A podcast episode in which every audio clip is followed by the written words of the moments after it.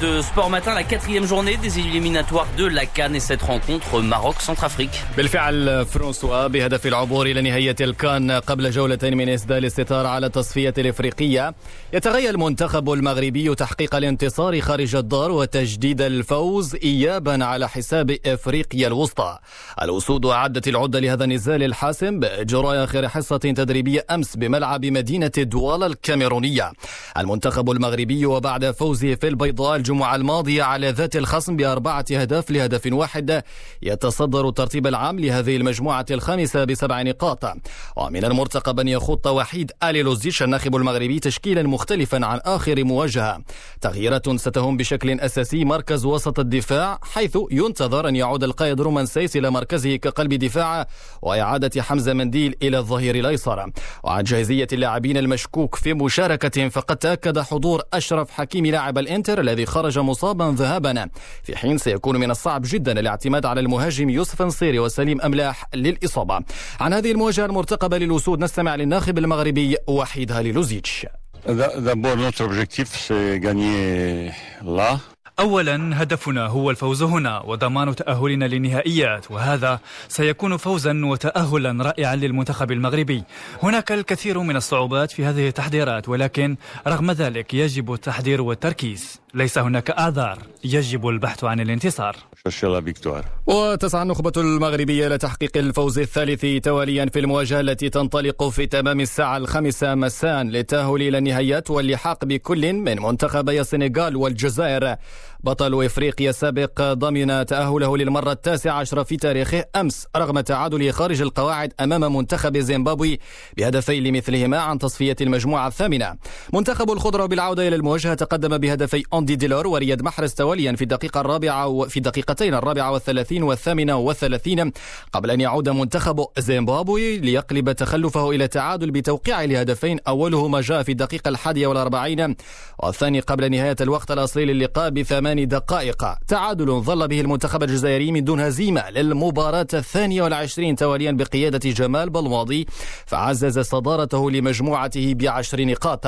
ومن جهة أخرى المنتخب التونسي تكفيه اليوم. نقطة واحدة في لقائه ضد المضيف تنزانيا لتدوين حضوره في كان الكاميرون 2022 وفي باقي أبرز مواجهات التصفية الإفريقية لكان الكاميرون هذا اليوم. توغو تستقبل مصر. السودان تستضيف غانا.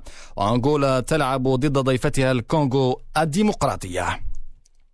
إلى أخبار أندية البطولة الاحترافية المغربية ما تزال ردود الفعل متواصلة في الأوساط الكروية بخصوص استقالة جواد الزيات من رئاسة فريق الرجاء البيضاوية. الزيات بحسب العديد من التقارير عقد أمس اجتماعا مع اللاعبين والطاقم التقني لوضعهم في الصورة الوضع الراهن. للإشارة الزيات سيواصل مهامه حتى الثالث من دجنبر القادم موعد عقد جمع عام للفريق يتم خلاله انتخاب خليفة جواد الزيات. وبخصوص هذه الاستقالة نستمع لسعيد وهبي الناطق الرسمي باسم فريق الرجاء البيضاوي. كان قد حل ضيفا صباح الأمس على برنامج ميادين ففعلا السي جواد زياد تعلن على بليتو il a informé المكتب المديري بالرغبة ديالو باش ينهي المشوار ديالو فريق الرجاء الرياضي وذلك لظروف خاصة به ولكن ولا بد من نستدركوا الحصيلة ديال عامين ونصف ديال السي جواد زياد وسنتين ديال المكتب المديري. كانوا إنجازات رياضية مهمة فالفريق الرجاء الواجهه الإفريقية والعربية وصيف البطل ثم بطل المغرب نصف نهائي كأس إفريقيا إلى اخره تعرفوا الحصيلة. فيما يخص الحصيلة المالية كان واحد التدبير معقلن ولكن آه، الحقيقة ولا خص يعرف الجماهير ديالنا إن هاد آه، لا بونديمي ديال كوفيد 19 أثرت سلبيا على الخزينة ديال الفريق. ففريق رجاء آه، عنده خسارة مهمة من الناحيه المادية. فكما أعلنا عليها فالمكتب المديري غيبقى يباشر المهام ديالو اليومية. حتى إن شاء الله 3 ديسمبر أي موعد انتخاب رئيس جديد ومكتب مديري جديد.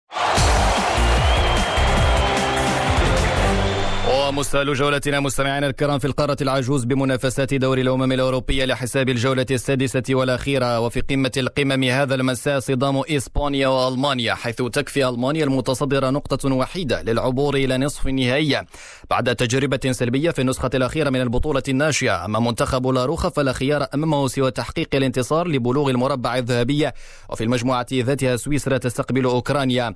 هذه المباريات تنطلق في تمام الساعة الثامنة وخمس وأربعين دقيقة. إلى قارة أمريكا الجنوبية حيث أعلن الاتحاد الأوروغوايني لكرة القدم عن إصابة نجم المنتخب لويس سواريز بفيروس كورونا وبالتالي سيغيب عن القمة النارية أمام البرازيل فجر الأربعاء ضمن تصفيات أمريكا الجنوبية المؤهلة إلى كأس العالم قطر 2022 نختم بكرة المضرب وبطولة الماسترز.